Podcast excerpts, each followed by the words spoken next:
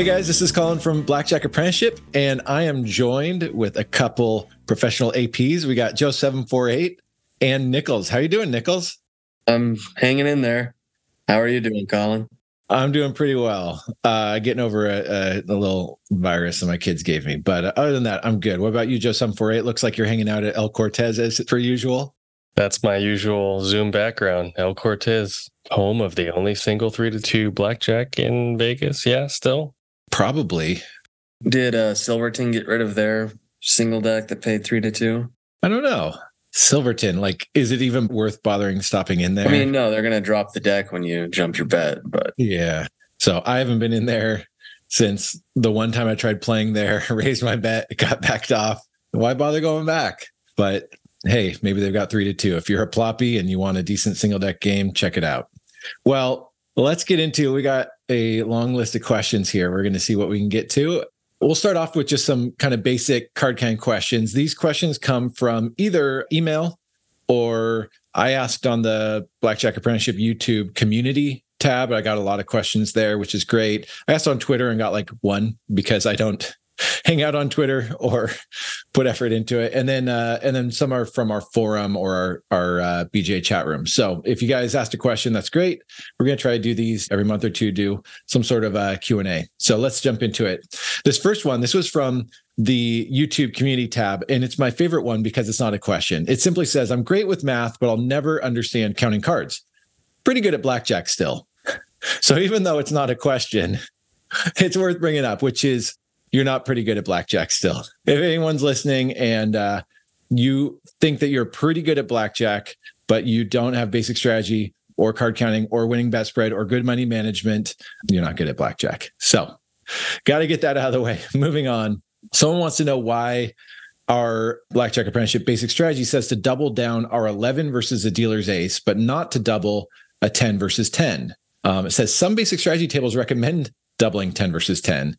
I'm not aware of a basic strategy so that says to double a 10 versus 10, but uh, do either you guys know why you would double an 11 versus an ace, which technically is more in a hit 17 game than a stand 17 game? We have kind of a generic, for those wondering, we have a generic basic strategy. So you don't have to learn two basic strategies because really what you should do is learn the deviations. Basic strategy is like step one, and then learn the deviations where it separates when to double 11 versus an ace. But anyway, Nickels or Joe seven four eight. Why double 11 versus ace, but not 10 versus 10? The why answer is, which is the case with most of these, is just that the expected value of one decision is better than the expected value of another decision.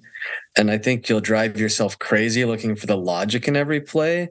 This one's pretty simple. In this case, 11 versus ace is pretty obviously a better situation than 10 versus 10 so like they're not all that comparable 11 you have a 4 and 13 shot of making 21 with an ace up where they've already checked for blackjack. So we know 4 of 13 possibilities are gone from the dealer. And with 10 versus 10 we only know that there's not an ace in the hole um, rather than the 4 out of 13 tens.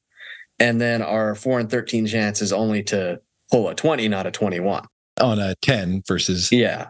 So i think that one's like pretty easy to figure out the logic in. But with pretty much anything that seems unintuitive, I think the go to answer is just the expected value of this decision is better than the expected value of that decision. And you can just leave it at that. Yeah, just trust the math. There are some hands, like some of the soft doubles, that are a little counterintuitive.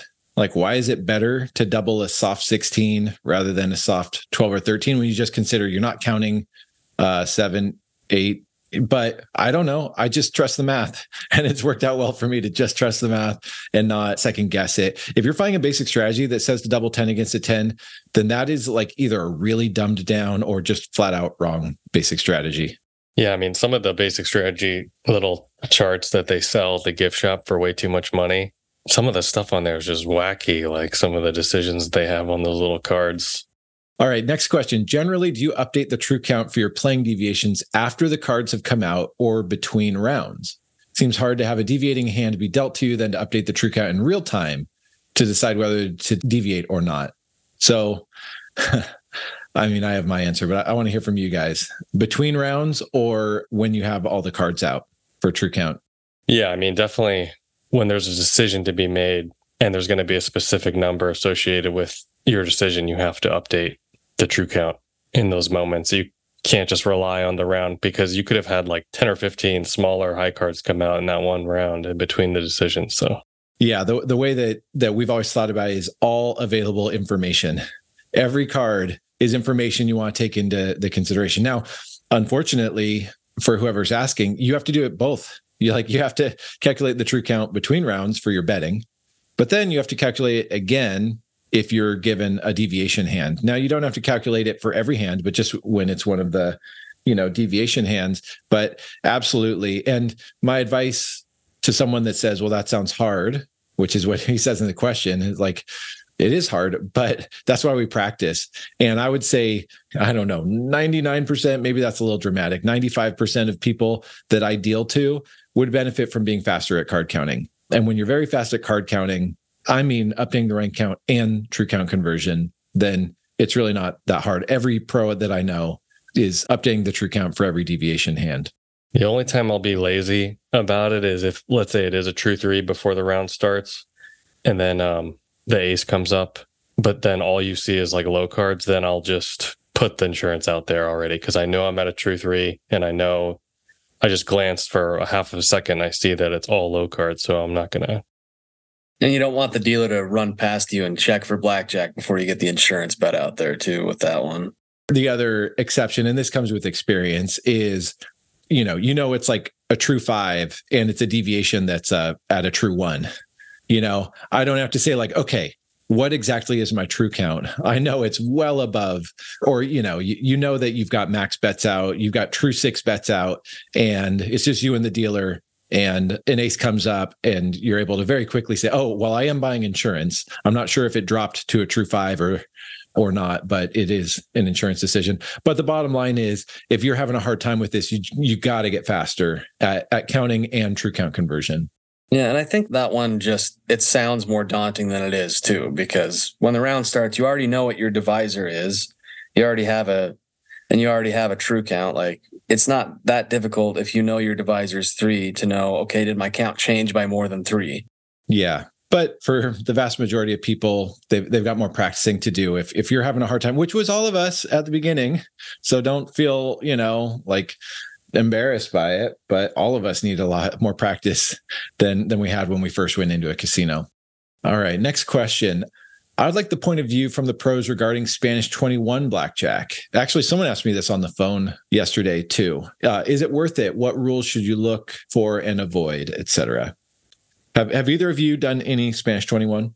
It's not a game available around the areas I play, so I don't really have anything to add here. Okay, well, I can answer this one.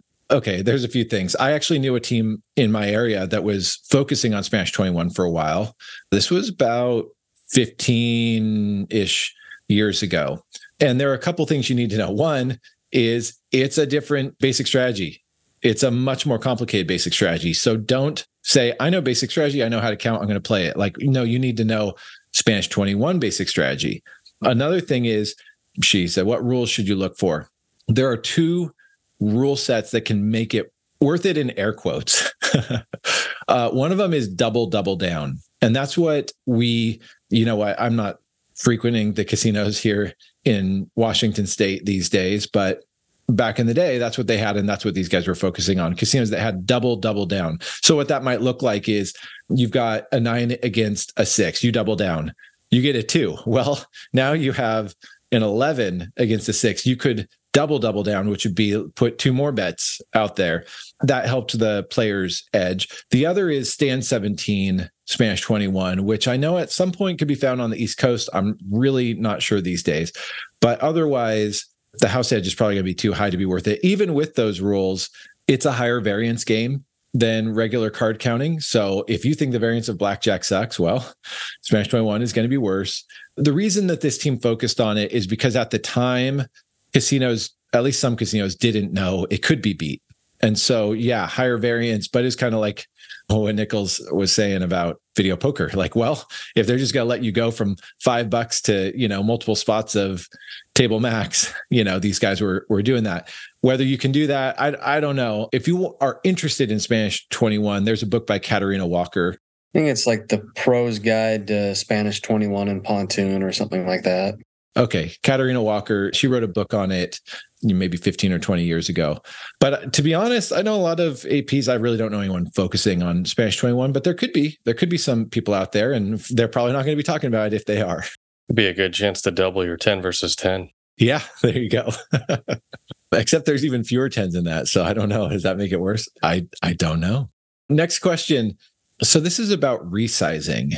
People want to know if they should resize their bankroll as it grows, even if you're ahead of EV. Kind of this thought is like, oh man, my bankroll has grown 30%, but I haven't generated as much EV as my profits. Should I wait? What would you guys say to that? I would just balance the time frame. How, how much time are we talking here? Like if it was zero above EV and it's only been like, you know, 50 hours or something, I probably wouldn't jump to resize that quickly. Nickels, what are your thoughts? There's two parts of it. Like one part of this is sort of an a mental emotional thing where you don't want to like size up too quickly and faster than you're ready when you're not acclimating to the stakes you're playing yet.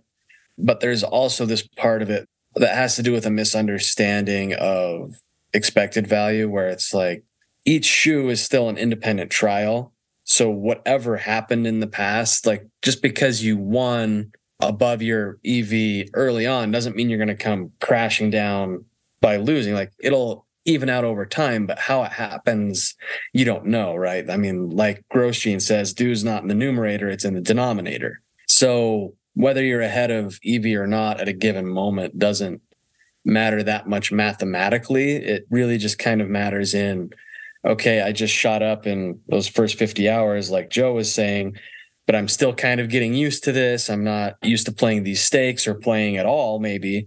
Do I really want to dig a hole with an excavator and fill it in with a plastic spoon, right? Yeah. One of the iterations of the MIT team would phone in their results every day every day people would get on a payphone, you know, this is in the 90s or whatever, and call in their results from the night before, like, oh, I'm up 7,000 or I'm down 12,000 or whatever. And the manager would calculate it and call everybody back and say, here's our new betting unit today. And that was mathematically correct. That's optimal betting is as your investment grows, you bet more. As your investment shrinks, you bet less. The reason I've not recommended that is is to what both of you have spoken to, which is if you're a robot, that's great. But there's just going to be a lot of swings. And in my experience, like, do you really want to be like thinking through? We did this, my first team. I had a little Excel spreadsheet with Wong's formula, and and it would be, you know, a $25 betting unit one day and a $30 betting unit the next day and then a $20 betting unit the next day and it was like mentally taxing and emotionally exhausting and so we found that it worked a lot better to say hey unless we are up you know a significant amount or down 20% 25% we're just going to play for a bit but yeah mathematically sure you could resize it every day if you're if you're just a computer we've found on the forum, correct me if I'm wrong, Nickels, but on the BJ forum, we've found a lot more people can't handle the emotional swings than you'd expect. People will say, Oh, I've got a bankroll of 10,000, 50,000, whatever. And they don't have to lose 10,000 or 50,000 to give up. They lose half their bankroll or even 20% of their bankroll and they say, This isn't for me. So please think through that before thinking that you're going to have, you know, nerves of steel. And you're also just one person. You're you're one player, so you could fall anywhere in the line of statistical chances. Like it's it's not like you're a casino that has like 20 different tables playing against five different people at each table, so they can kind of level out their variance so much quicker. It's so think about that too. You're just yeah. What, what did you call it? Dig a hole with a with a tractor and fill it in with a plastic spoon. Yeah, I, I think I'm remembering a Richard Munchkin quote when I say that. I'm I think that's where it came from, but I'm not 100% sure. Yeah, I mean, that is real. I've got multiple anecdotes that I won't share right here, but people that I know, like APs that I know that were losing and said, "Well, I won't keep losing." And then they kept losing. And what it took to get back to their original betting unit was a lot of very small bets because they got down so much. Or the worst case scenario, I tell a story in my book about, you know, a boot camp grad that was a perfect player and he just didn't think he could keep losing until he lost his entire bankroll. And so that's where we always recommend resizing if you're down 20, 25%, something in that range. Like swallow your pride, downsize until you're back to a good amount rather than digging that deeper hole. Okay. Next question. This person says, I'm curious as an AP, should you start with the same bankroll every time?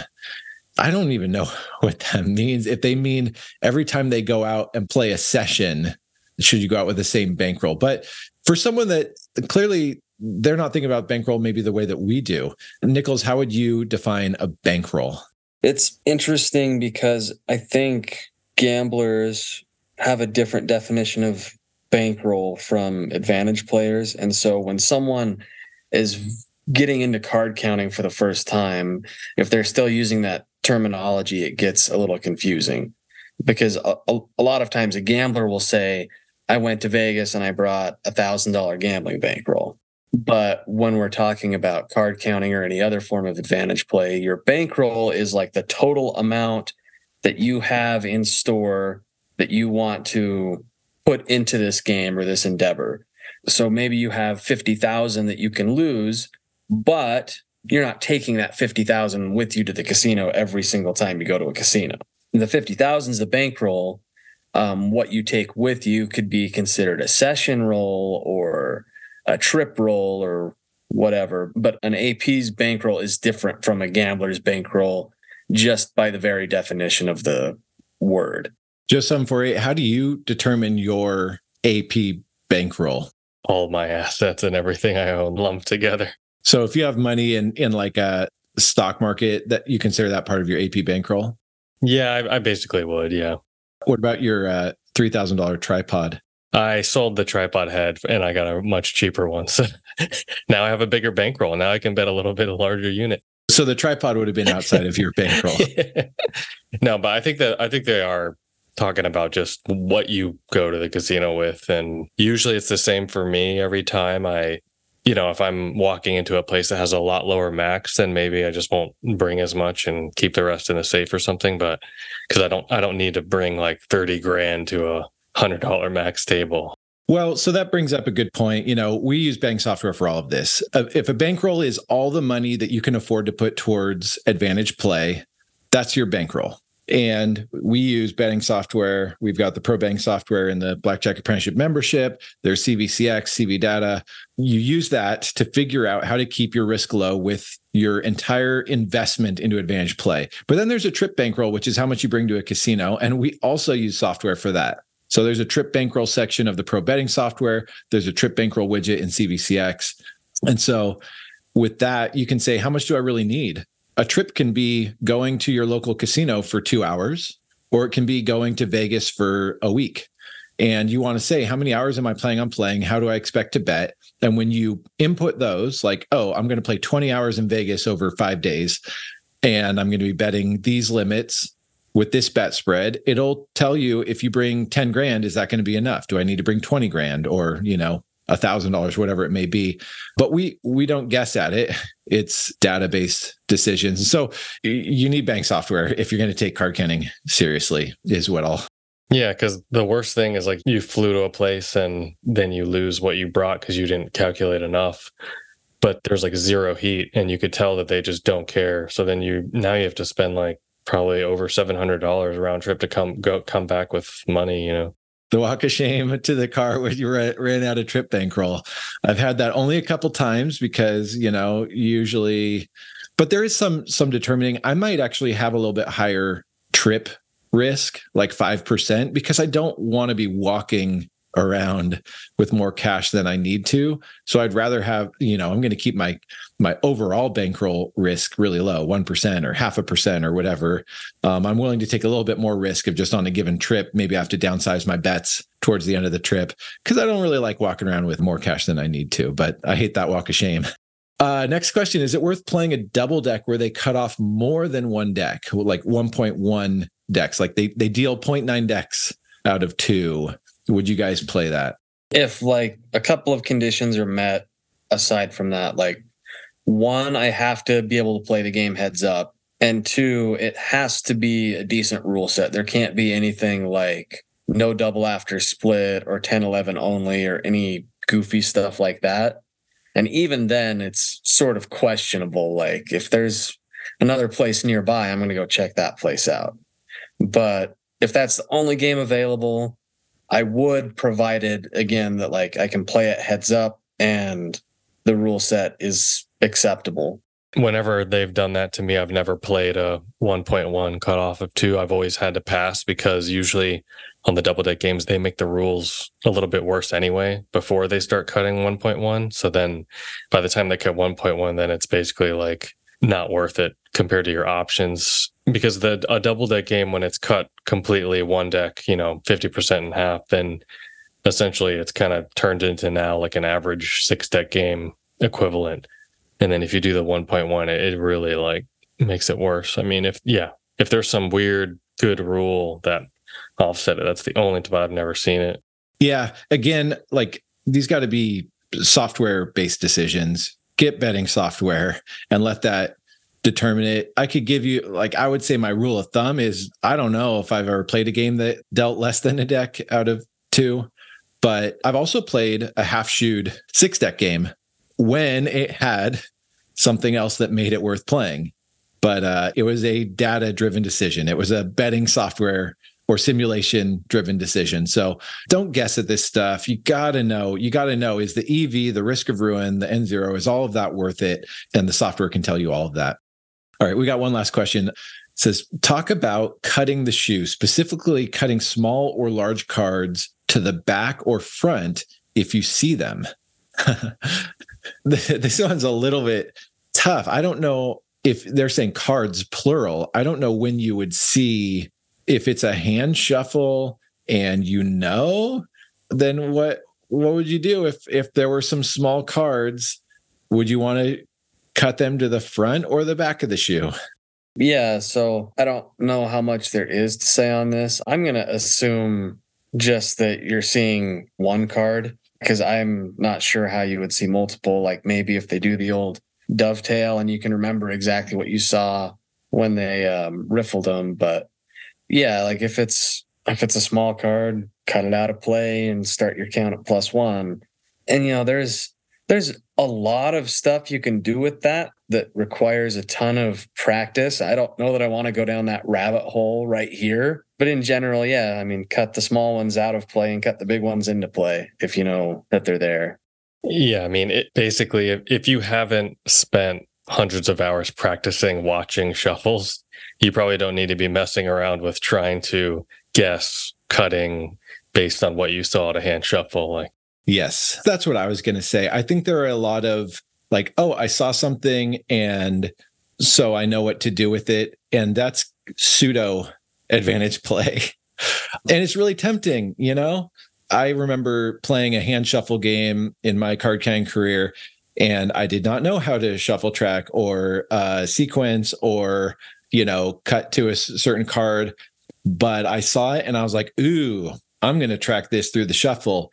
And I was so wrong on it. It was like I was doing the opposite of what I was supposed to do, which just my point is okay, if you see something, you can investigate away from the casino if there's a way to gain an advantage with it. And then you need to put in the, the practice and the work. So, Shuffle Trackers cookbook or whatever. It, like this is into like secret knowledge. The point is, though, you get that book, you open to the very first drill, and you're going to spend 50 hours practicing the very first skill that is the skill before you can even learn how to shuffle track. So please don't come up with a pseudo advantage play if you see something in a casino, but do think, oh, if I could always have the small cards behind the cut card, that would be great.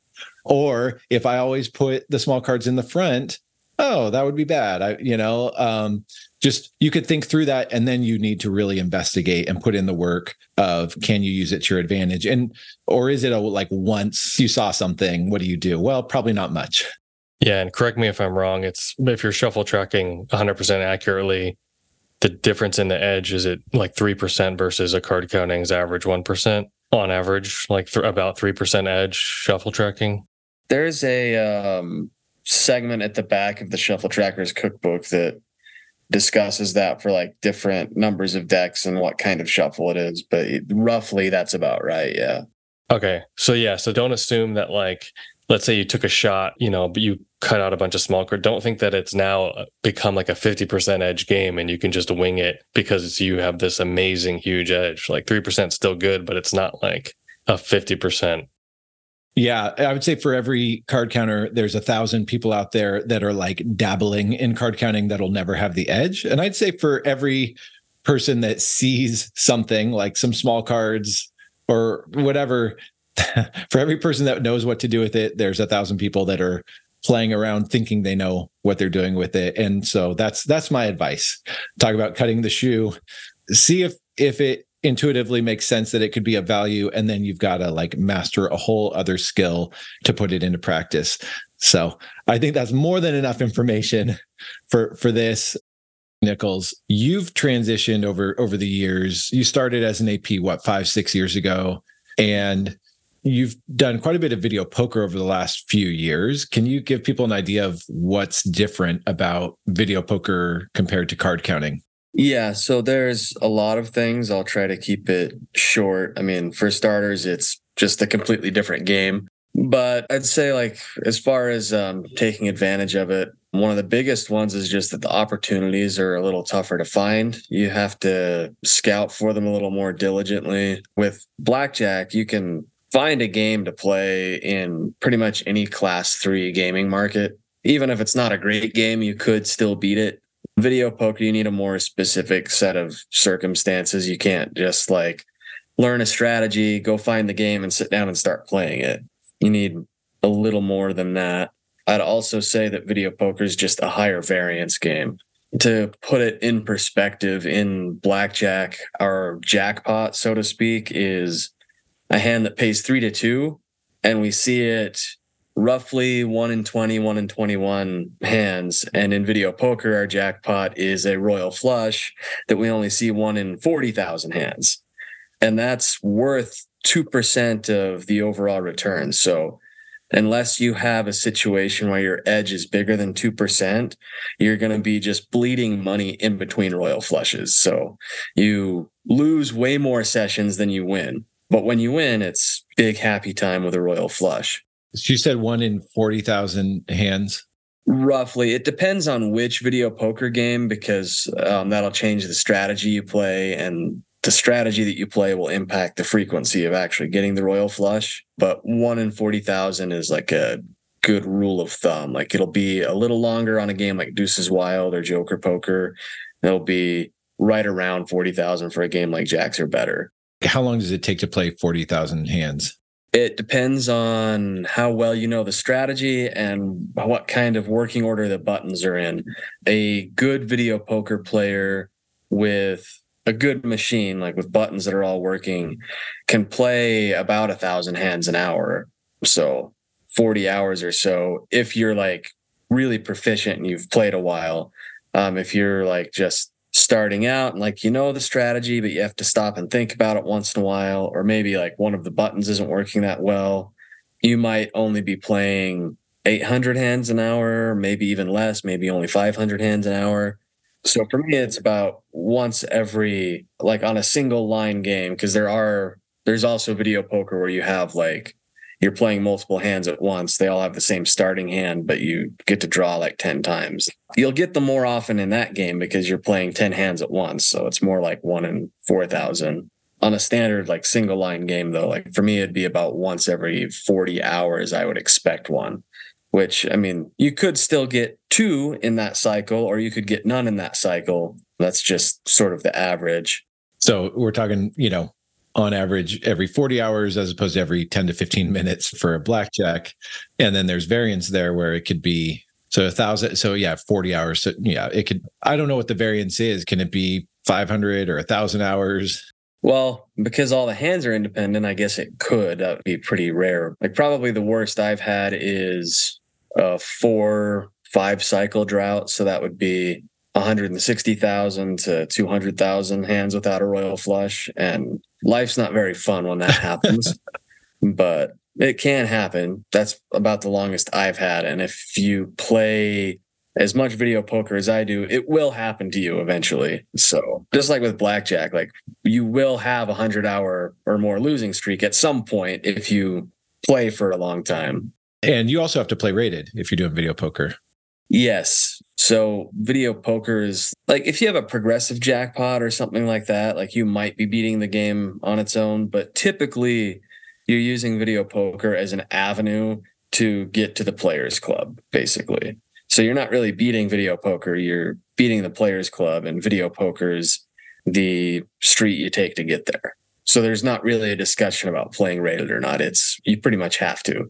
There's a few games out there where they return more than 100% with perfect play, something like 10 7 double bonus. But a 0.17 or whatever percent edge it is, just like that's not big enough. Like you, you want to play rated even with that, you know? So yeah, you're giving up your name like 100% of the time when you're doing video poker. I'd also add that just like there's another difference is that you have a lot more complex strategies that you have to learn. And like you have to learn different strategies for different games.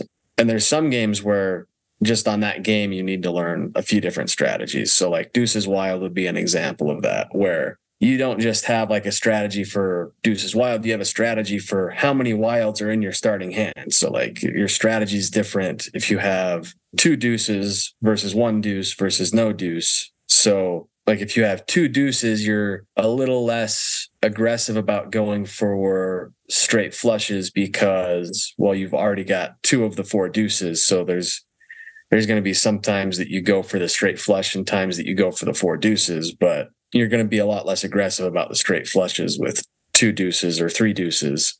When you hit the royal flushes are they typically the same amount? Like what how big are these royal flushes that you're you're getting paid out on so typically a royal flush is going to pay 4000 credits so that depends on what denomination the game is. If it's say a dollar game, then it's going to be $4,000 for a royal. That's assuming there's you know no progressive like sometimes you have a progressive on there that you're chasing and that'll be like a bigger amount and then if you're playing a multi-line game you might get more than one royal flush at a time right like you're dealt four to the royal and you connect on two of them or i mean three or more would be pretty rare but something like that or you get dealt one so you have the royal on every hand, but like each one is still 4,000 credits. It's just that they all happen at the same time.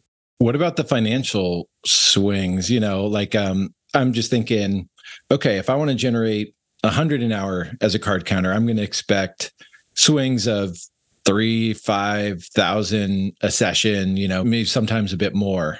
If you want to generate 100 an hour at video poker, what, what kind of financial swings can you expect?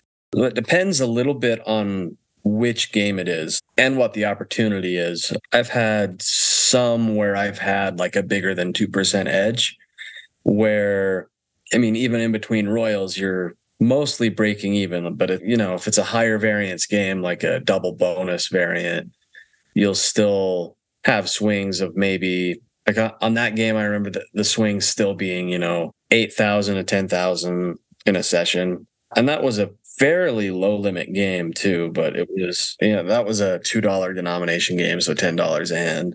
And then there's also been some that, like typically, if you're gonna if you're getting more than a hundred dollars an hour, you're playing pretty high stake. Well, for video poker, anyways. So like ten dollar denomination or like dollar ten play, something like that. And that's with a smaller edge. So like those swings, I mean, I've run as bad as you know losing like twenty five thousand in a day or something like that. So five figure swings at that level are pretty common. Okay, so when you hit the royal and they come over and they're like, "Oh my god, wow, look at," th-. how do you handle the tipping awkwardness with the royal? It depends on the situation and like how often I'm hitting that place. Like if it's a if it's a one time thing and I don't think they're gonna like run that promotion again, and, or I don't think I'm gonna be back there again, then I might just take my money and say, well, thank you. But if it's like a place that I'm going to a lot and they're running some sort of recurring thing that's good for me, and I don't want to um, draw the attention because it's not just the royals that'll generate hand pays. Like if you're playing um, $5 denomination game, let's say like $5 bonus poker, like you're also getting hand pays on the four aces. So it's not just the royals, it's also like every 5,000 hands when you get the four aces. And so something like that, if it's an ongoing thing, I'll still, I will tip a slot tech provided they actually provided a good service and got to me quickly and took care of it and didn't try to hustle me by giving me like 300 bucks in 20s because that's a really common hustle with that is they'll pay the last little bit in 20s and hope that you like peel off some of the smaller bills for them. So if i'm going back there a lot and i know those people and they're doing a good job i'll tip them a little bit but i still don't want to but the edge can be so small sometimes that it's like a really difficult decision to tip anything at all because it's like, you know, I've got like a half a percent edge. And do I really want to tip like 1% of a jackpot when I only have a half percent edge? You know, it gets tricky. My rule of thumb is like no more than 1% of a jackpot. And it has to be like an actual jackpot. It can't be like $1,200 exactly. And they understand that. Like most gamblers aren't going to tip on 1200 exactly. They're more pissed off that they got a W2G than they are happy they won something. Have you ever been backed off or countermeasured for video poker? Like, what does that look like? It's quite a bit different from blackjack in that regard, too, because like card counting is probably, it's not like the number one priority of surveillance people, but it's probably the number one advantage play thing they know to look out for. So they're pretty quick on the card counters, but with video poker, it's like not really on their radar and they it takes them a little bit of time to figure it out. So and most of the time they won't. 86 the player i mean they will sometimes. I've had that happen but usually what they'll do is they'll just okay where is the money leaving? Oh it's from this set of cabinets. Let's change the pay table for example. You know like usually it's something like that or maybe they'll cut off like if it was a promotion they'll cut off the promotion. And every now and then they won't like necessarily 86 a player but they'll like lock the player's card account you know? So like you can't access your players club account or maybe they stop sending you free play or whatever it is. What's the uh, upside of video poker? The upside is that they're not really looking for it so i mean you can play it a lot longer. The thing card counters lament about is getting kicked out after like an hour session, right? Like they can't get in more than an hour at a time in Vegas. They have to keep hopping from casino to casino or they have to keep traveling all the time. The upside to video poker is because it takes them longer to figure it out. Sometimes you find a play and you just go to that place for a year before they figure it out. And then once they do, you're gone, but you're like an invited guest and nobody's going to hassle you for as long as it takes them to figure it out. Sometimes that's a couple months, sometimes that's a week or two, sometimes it's a whole year or more. The downside is when they do figure it out, it's it's your player's card, a card counter. You come back next trip to Vegas and you recycle all the same places. You kind of go back and forth. You'll start hitting the blackjack tables for a bit and then you'll hit the video poker machines for a bit. Is it just kind of like, well, everything gets mind-numbingly old after a while so you hop back between the the skills I think that's part of it. And then some of it's just a matter of finding a video poker opportunity that's like one, advantageous, and two, is worthwhile enough. Cause like there's a few places where I played them where it was when I had like a 2% or more edge, or played them when I had closer to a 1% edge. I could still eke an edge out of it, but it's like, is a two tenths of a percent edge really worth my time? And two tenths of a percent, you know, on some of those games, that's like, oh, 20 bucks an hour. I can make 20 bucks an hour just even like red chipping at blackjack, I could make 20 bucks an hour. So why would I put all this money at risk for 20 bucks an hour? Thanks for sharing. It was something I kind of always wanted to get into, but it's not a thing in Washington state. And uh, my AP career it was either local or short trips. And so it never never made sense for me but but it is a fascinating thing to try to you know get in inside the head of. I could imagine even just doing something different for a bit. When when you've been a full timer you know yeah just something different. You know i've played side bets or some different ap things and it's just can be nice to do something different. Yeah, for sure. Because I think like starting out with advantage play, it's like at first everything's exciting, and then like the novelty wears off, and it's like, okay, well, I don't really look forward to doing this anymore. What's something else I can do? Thank you guys for your time. If you guys want to learn more, I mean, that's what Blackjack Apprenticeship is all about. We've got a membership, video course, a forum that Nickels moderates. We've got betting software, casino database software, results tracking software, and I'm, I'm forgetting some of our other software. But check it out and uh, gain the edge. And until next time, we'll uh, be on the forum.